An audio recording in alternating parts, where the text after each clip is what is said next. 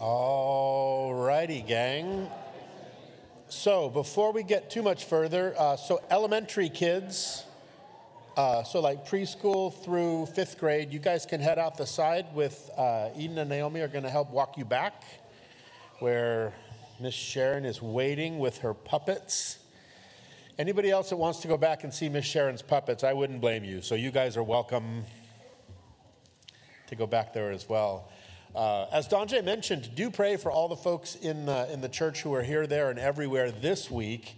And if you want to see what it really looks like when everybody's gone home for Christmas, then come next week, because next week it's going to be me and the worship team, most of which is going to be my family. So if you're in town next week, we would love to see you here. We have an exciting service planned, lots of music. The kids are going to do a special performance for us and we're going to have just a tiny little short message and get everybody out of here uh, quick. So um, let's pray and just ask the Lord to bless. Uh, we have something special to look at uh, in the Word this morning, and I think God's just going to really bless us uh, for it. So, Father, we thank you so much for today, Lord. We do thank you for all of the exciting things that are going on, Lord, in the midst of our church, Lord. We thank you for just the answer to prayer for Pastor Chris and for Heather, Lord, and this wonderful placement of this baby girl, Lord. We thank you for those who already have stepped up and want to come around and be a support to them, Lord. We pray that you would just continue to bless that uh, endeavor for them, Lord.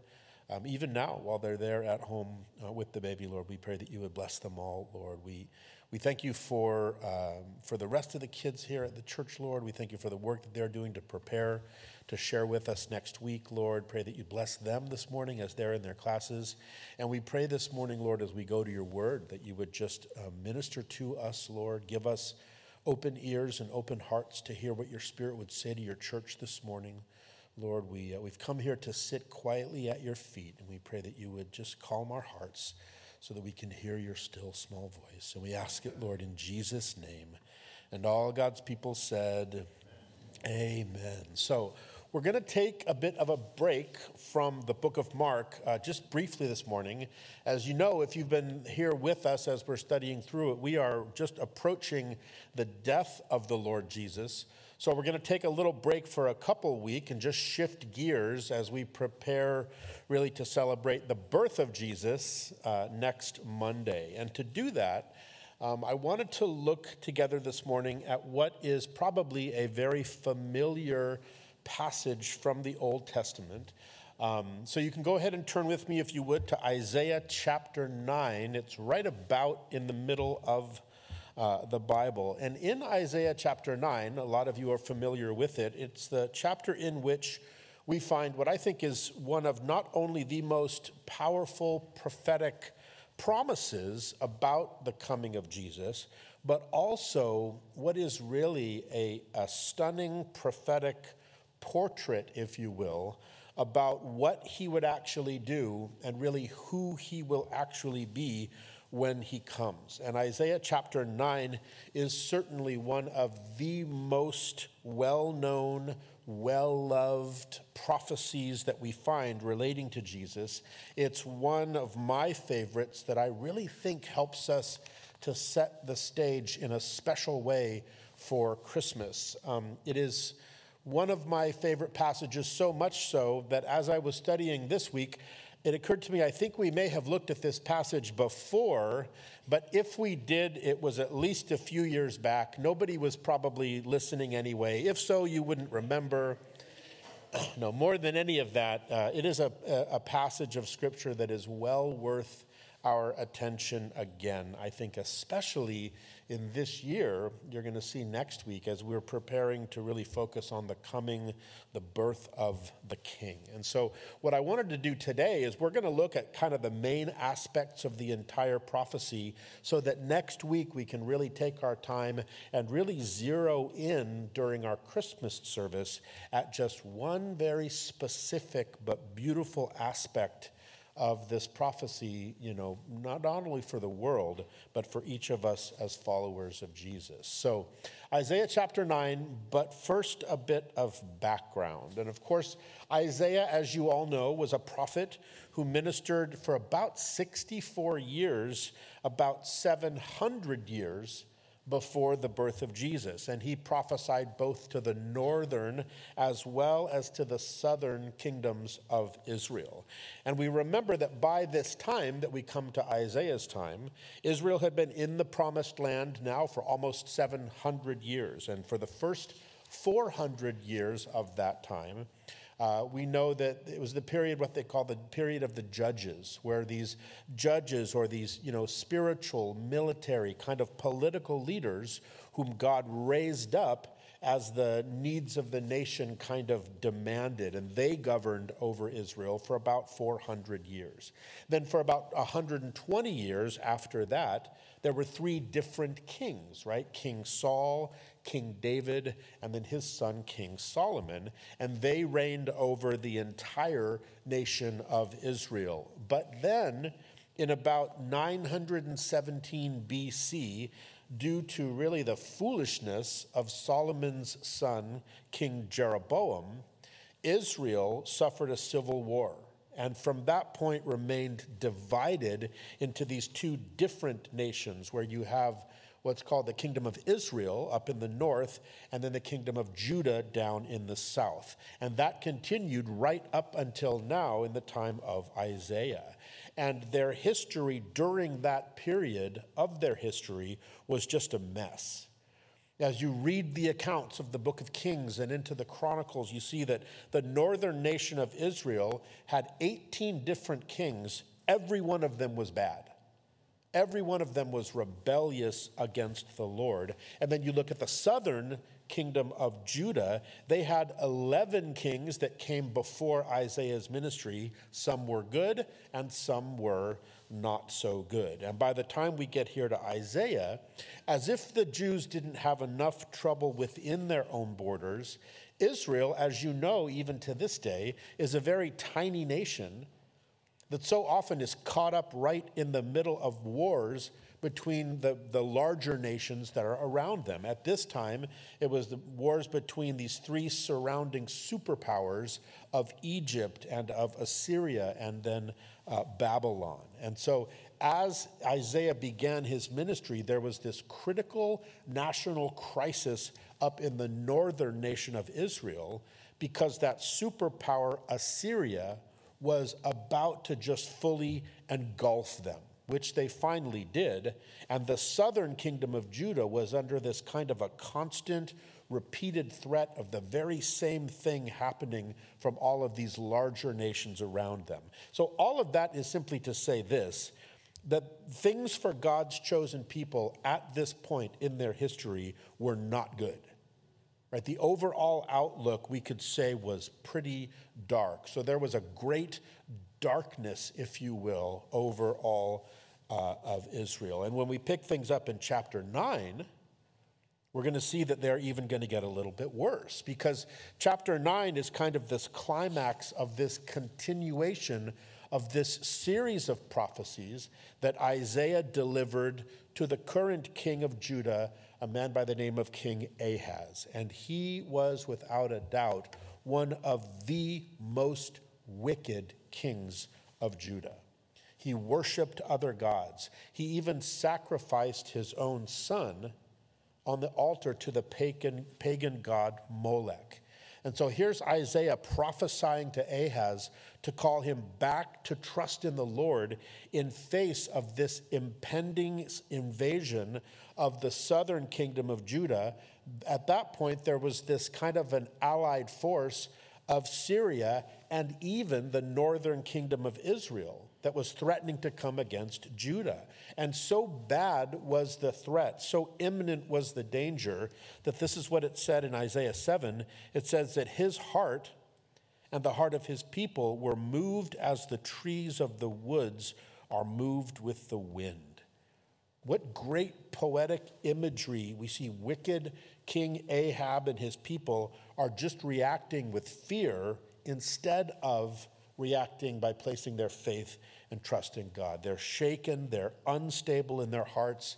It says they're like trees in the wind, right? We might even say that they were blown away by their circumstances. You guys with me? Blown away with the, the wind and the. It's a tough crowd this morning, I'm telling you that. okay, but wait, there's more, right? Because it gets worse. Because in chapter 8, Isaiah basically prophesied, he says, Look, this Syria Israel alliance, this isn't the real threat. The real threat is this invasion of this larger Assyrian nation into the northern kingdom of Israel. That's going to stop any threat of this little invasion, but it's also going to severely impact Judah. And, you know, King Ahaz, you need to get your people prepared and don't turn your back on the Lord, but turn back to the Lord. And the people of Judah are so shaken by all of these threats that are going on around them that they had turned not to God for their comfort, but in Isaiah chapter 8, it says that they turned to mediums and wizards who might whisper and mutter. So God's people had turned to the occult to find comfort in the midst of this. So, looking at this picture, it's not a pretty one, right? We've got a divided nation, a wicked king, an imminent threat to their safety, a population that is far from God. They're looking to these ungodly pagan priests for their guidance. And you're saying, well, all that's fine, but I didn't really need a 10 page, 10 minute sort of a history lesson on a Sunday morning, right? All I came for was some kind of an uplifting Christmas message. And yet, the point is that this is the context into which comes this powerful promise beginning here in chapter 9. And I think that understanding it just makes the promise that much more powerful. Because here's where Isaiah says to wicked King Ahaz that not only is there hope for you, not only is there hope for your nation, but there's also hope for this devastated northern kingdom of Israel after this invasion that we know is coming from Assyria. So he says, look, even out of this great darkness is going to come great light and great joy. Look at what Isaiah says in verses 1 and 2 of Isaiah 9. He says, Nevertheless, the gloom will not be upon her who is distressed, so that northern nation as when at first he lightly esteemed the land of Zebulun and the land of Naphtali, and afterward more heavily oppressed her by way of the sea beyond the Jordan in Galilee of the Gentiles. The people who walked in darkness have seen a great light. Those who dwelt in the land of the shadow of death, upon them a light has shined. So Isaiah warns look, dark days are coming, especially for those northern nations, right? The land of Zebulun, the land of Naphtali, all of that northern part of Israel in the areas of the Galilee region. He said, but then these same areas, these same peoples who are about to suffer the most when Assyria is going to sweep down from the north and take Israel, those very same people in those very same areas are going to be the first ones to see the light of the coming Messiah. So here's Isaiah looking 740 years down the tunnel of time, and he says that a new day is going to dawn. There's going to be true light, joy is going to be increased, there's going to be deliverance, and there's going to be peace, and there's going to be this time when Israel is going to rejoice, and all of their burdens, he says, are going to be lifted. And he points them now to the coming of their Messiah and now in verse 3, interestingly, Isaiah begins to speak prophetically to the Messiah. Looks what he, look what he says in verse 3. He says that you've multiplied the nation and increased its joy. They rejoice before you according to the joy of harvest, as men rejoice when they divide the spoil. For you have broken the yoke of this burden and the staff of his shoulder, the rod of his oppressor, as in the day of Midian for every warrior's sandal from the noisy battle and garments rolled in blood will be used for burning and fuel of fire. So God's answer to their mounting problems and to their increasing anxiety is to remind them of the coming of their Messiah. And we know specifically that this is speaking of Jesus because Matthew under the inspiration of the Holy Spirit in his gospel account, he quotes this very prophecy in Matthew 4, given here by Isaiah in Isaiah 9, and he proclaims that this was fulfilled in the ministry of Jesus of Nazareth, who began his ministry where? Up in the Galilee region. Right? Jesus went first to this region that was dark and despised, right? This great light and this great joy, right? The yoke of burden, the rod of oppression, all of it's going to be ultimately, finally, physically broken through the ministry of Jesus. And we've talked before about the fact that this will come through his future rightful reign as king here on earth. But the truth is that this promise and this complete victory over all of their physical uh, enemies also comes with a more powerful promise to the spiritual victory that Jesus brings, not only in our world, but in our own lives. Right? That, that great light and great joy and complete victory over burden and oppression, all of these things are meant to be ours even now in Jesus. And that, in its simplest essence, that's the story of Christmas. One of my very favorite Christmas carols each and every year is O Holy Night, and we just sang it together this morning. And I love in particular that line from the lyrics, which again, I think it's especially on my mind and it's in my heart every year as we approach this season, but it's the one that talks about a weary world rejoicing at the birth of Jesus. And, you know, we look around increasingly, I'm not sure if there's been a time when it seems that the world has been more weary, just collectively weary than we are even as we approach Christmas this year. There's this increasing anxiety and this fear about the future, this fear of these imminent threats that threaten our, our uh, sense of of safety and of peace and of joy and maybe even threaten our very way of life. Right? We have a we have a nation that's divided. We have people that are seeking comfort from all kinds of sources, right? Don't we sound a lot like the kingdom of Judah under wicked King Ahaz? Right? We're afraid, afraid of invasion, we're afraid of the future, we're afraid of each other right? We're afraid of danger that seems to be threatening us. It's a dark outlook aside from the hope that we have in God. But here's the truth.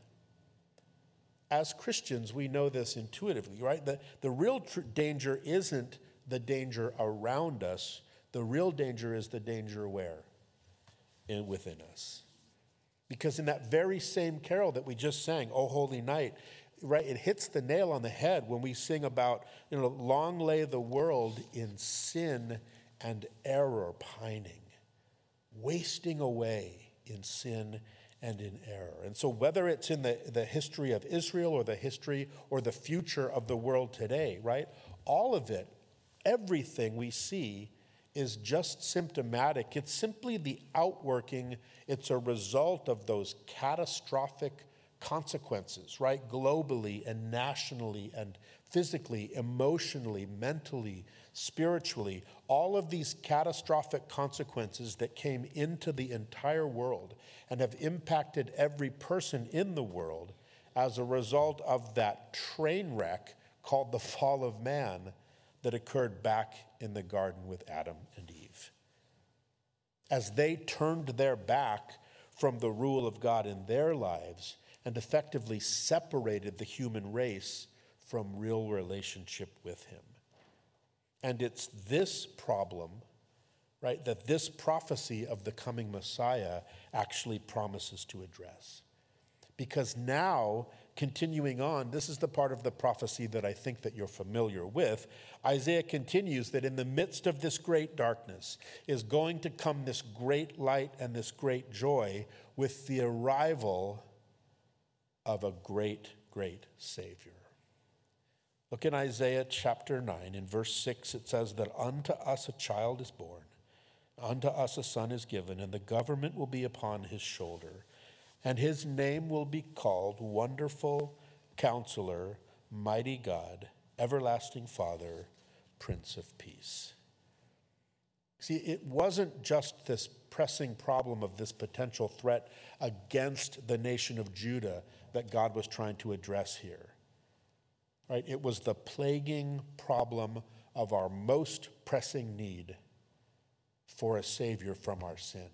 And yet, as we've seen, it was specifically this real pressing problem and this imminent danger, right? The weariness of the world at that moment in their history. That was the occasion, right? That was the, the dark backdrop for what is one of the most powerful and the most descriptive prophecies about Jesus, as we said before, about who he would be, about what he would come to do.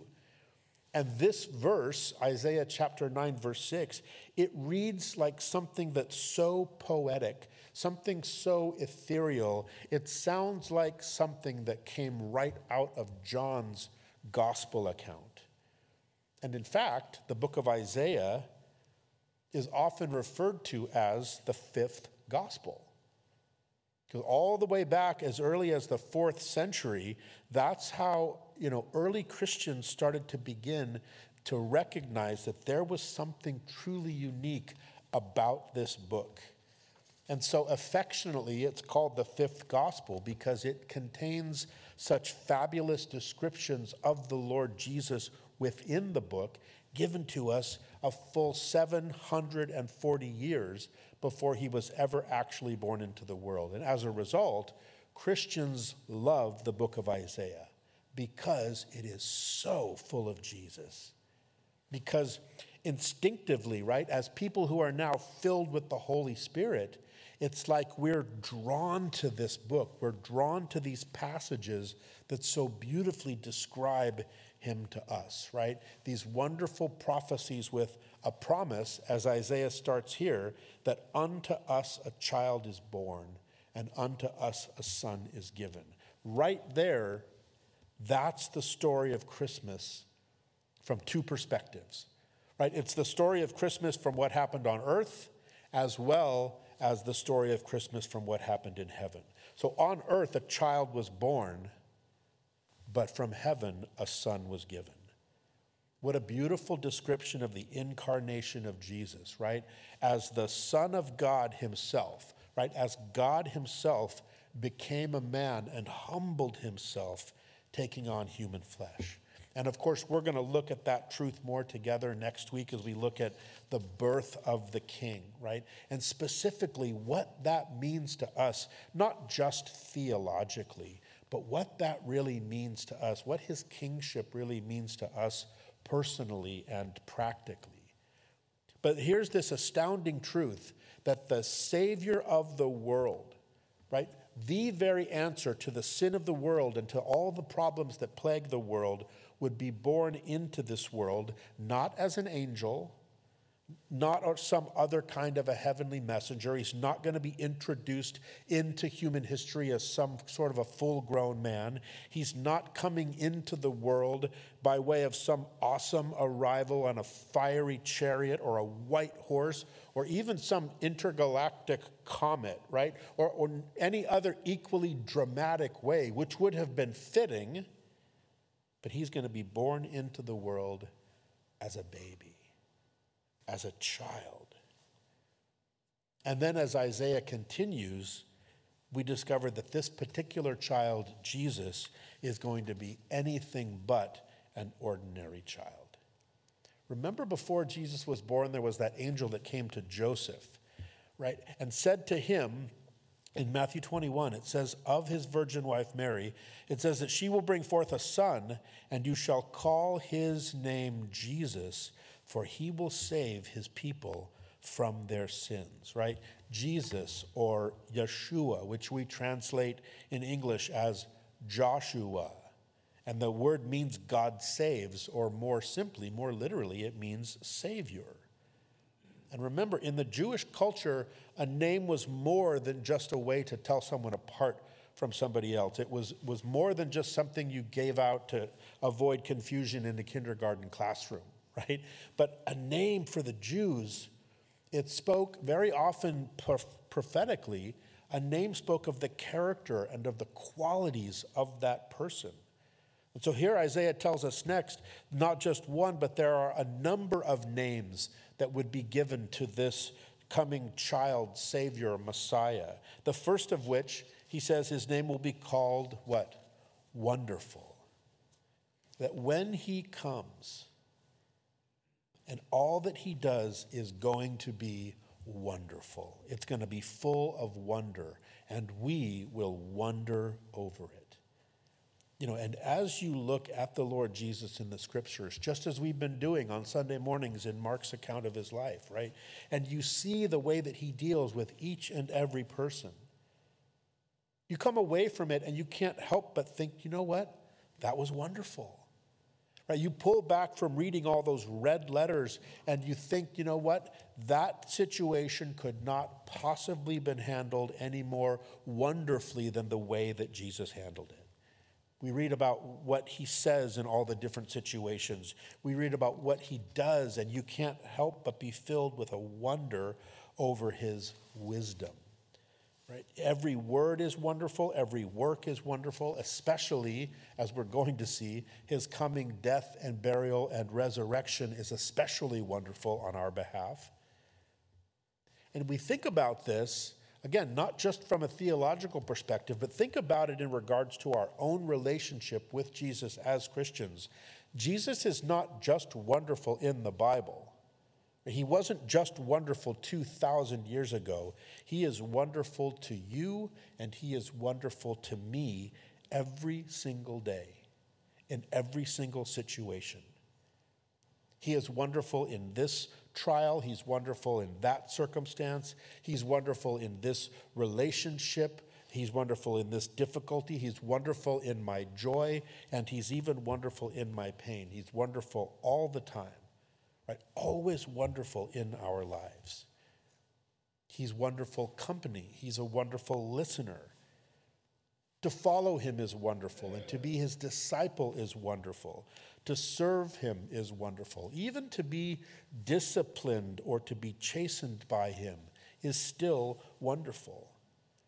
And I think that it's wonderful to realize no matter how difficult or challenging life might become for a Christian, that we always have this constant source of wonderful that is available to us in Him.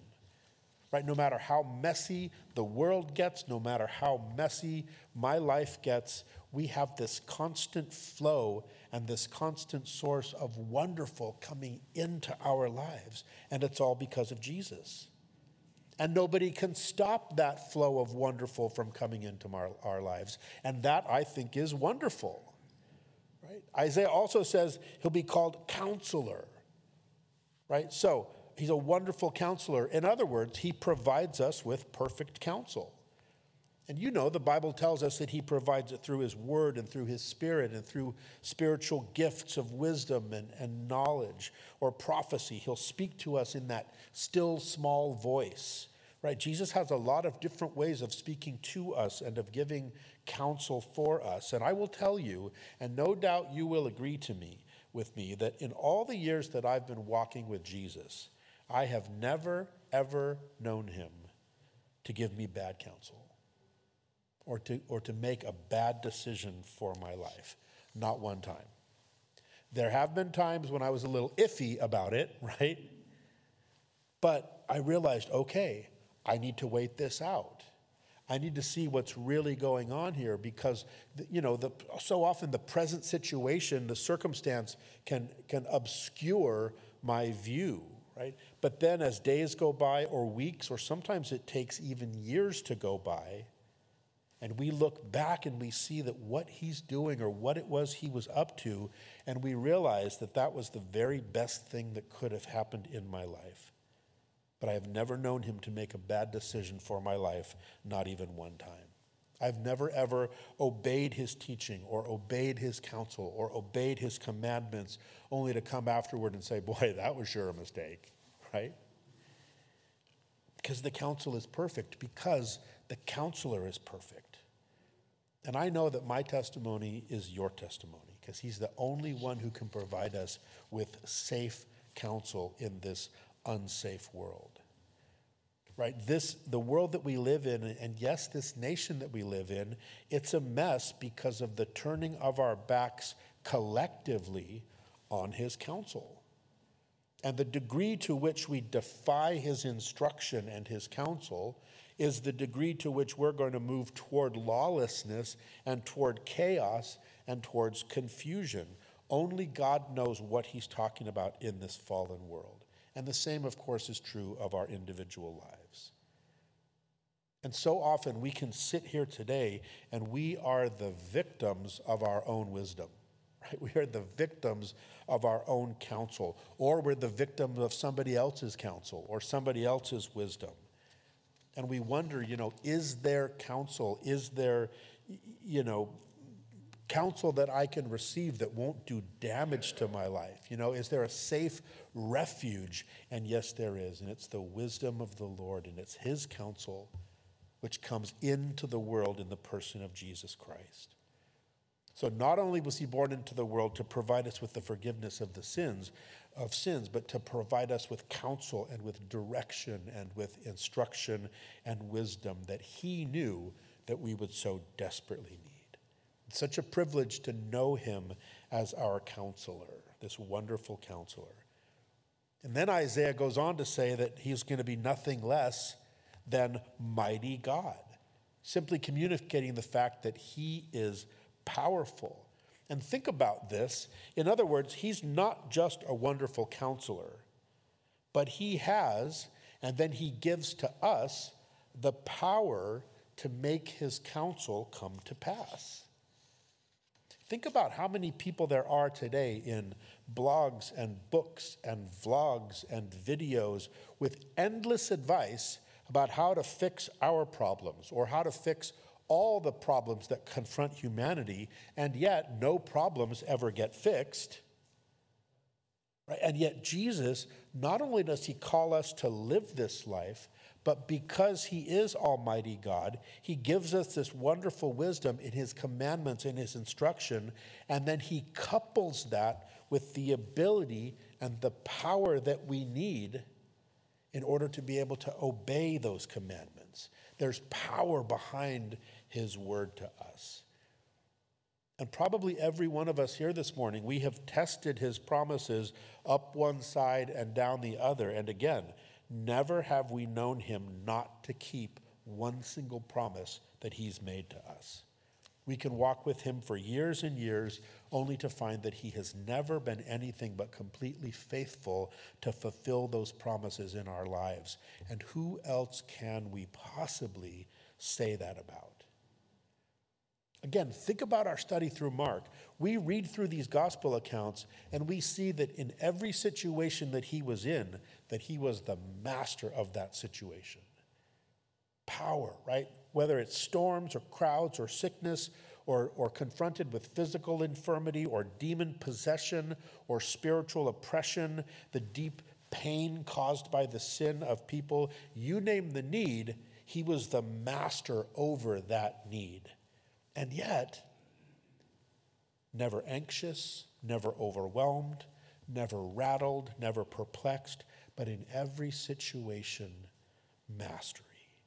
You could read through every one of the Gospels and you can try to find any moment where Jesus was remotely rattled by anything, and you will never find it. He was completely in control of every situation.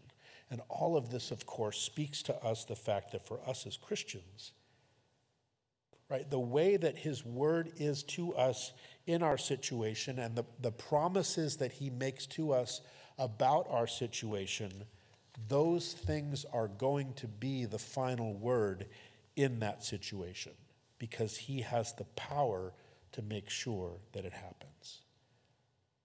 Right? Isaiah tells us further that Jesus name, in his name he's going to be the everlasting Father. Now don't be confused.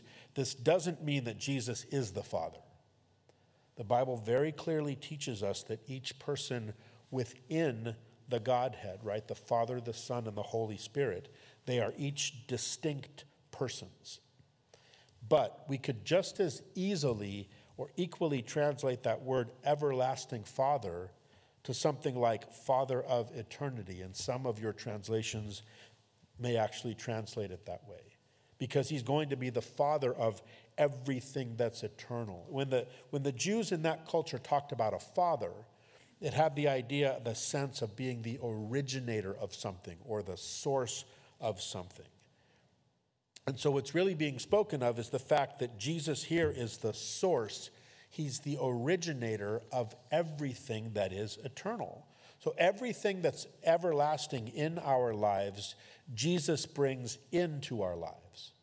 From everlasting life to that relationship that we have with him for all eternity right? Everything that's eternal, Jesus brought that because he's the Father of eternity. And he effectively said the very same thing.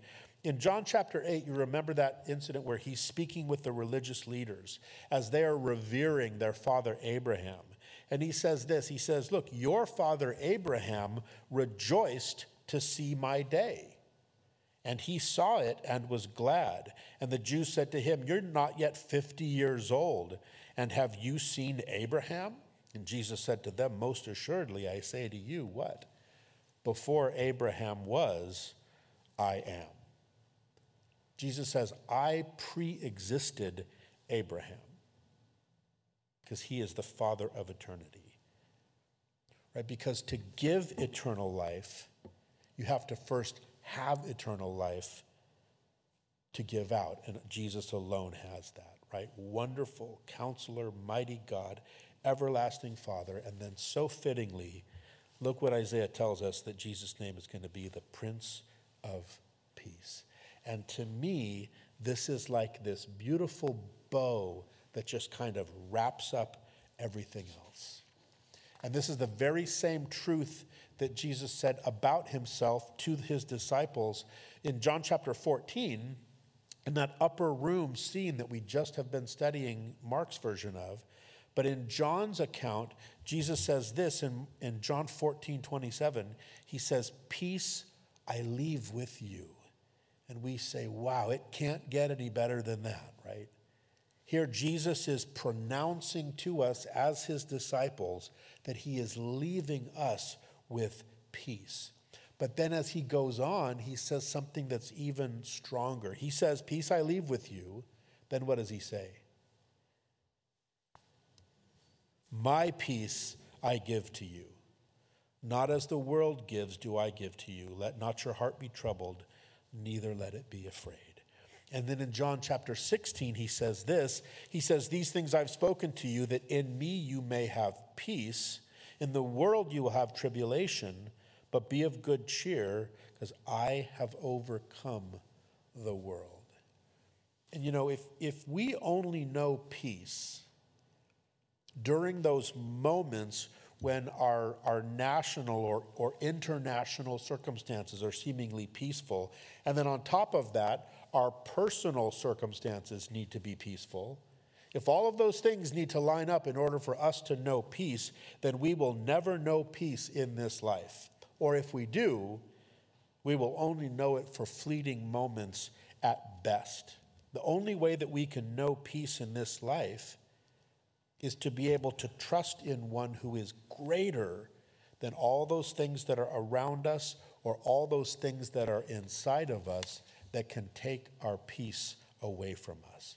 And Jesus is the only one who is that and who can really do that. He brings this priceless supernatural peace into a human life. Because think about this how rich really is a person if he or she doesn't know peace?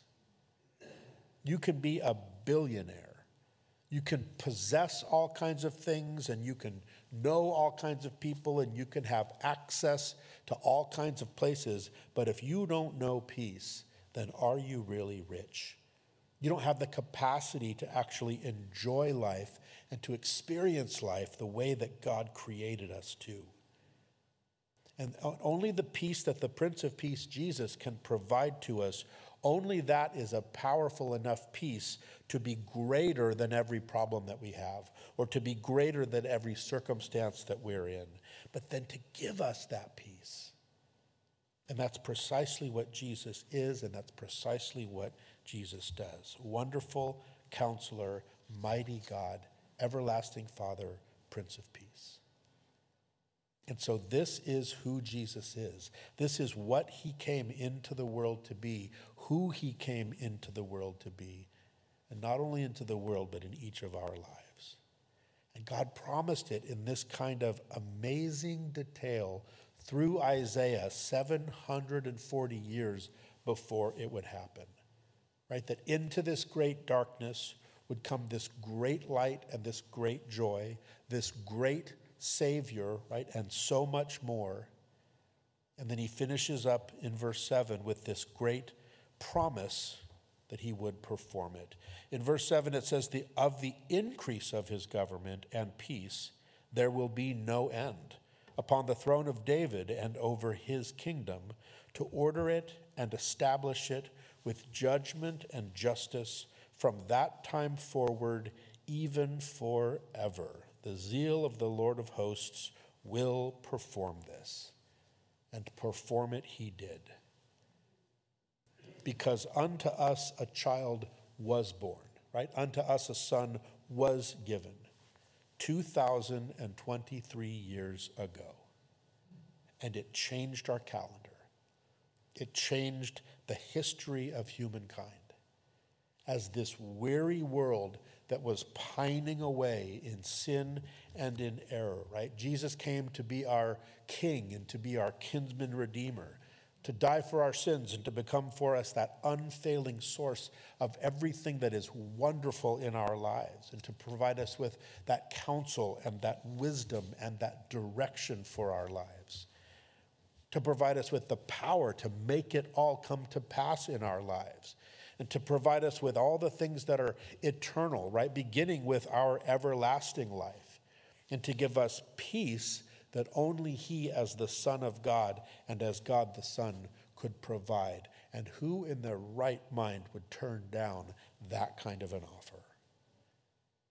Because really, it takes just a few short moments to stop and consider and to look around at how hard and how weary the world is and how hard life can be, and uh, to look at all the challenges that each one of us can face, and then just be honest about those deep needs that we each have in our lives, and then simply ask ourselves if the Savior who God would send, who he said he would send into the world, right? 740 years before he was born. Ask yourself if this Jesus, as he's described that he would be, ask yourself if he, if he is not the perfect match for every need that I have within my life. Because the truth is that He is. Right? God loves you so much.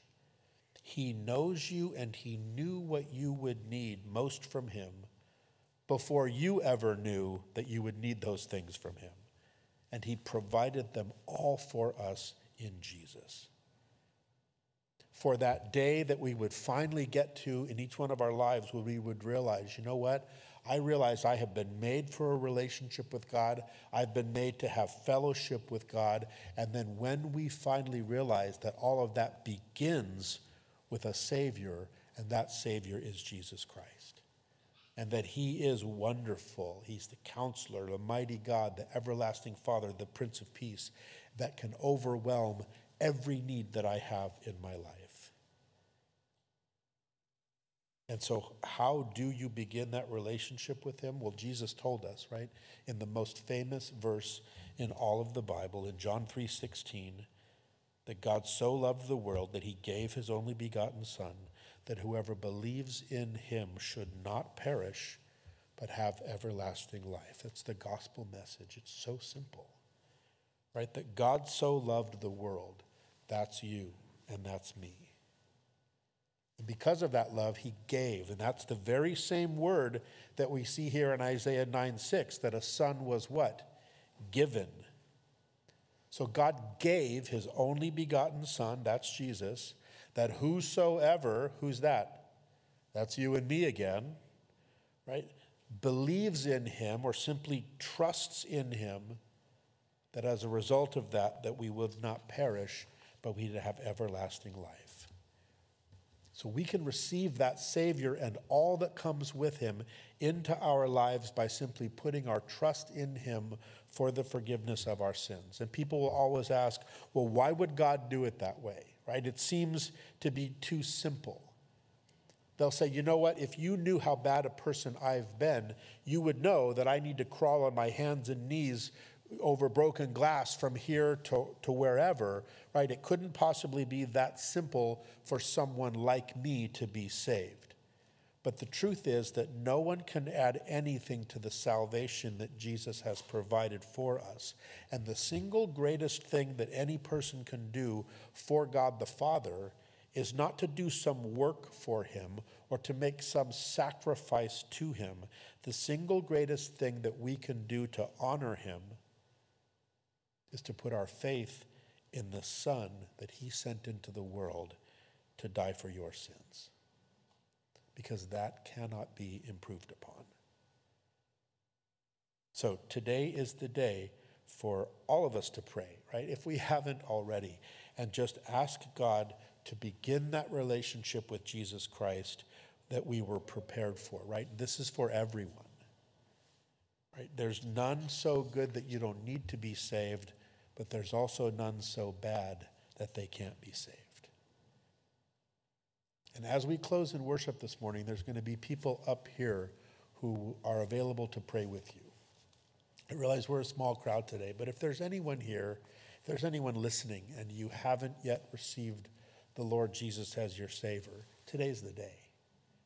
As we prepare to celebrate his birth, we can reap greatly of the benefits of his death. This is a sinner's Savior that we're talking about here today.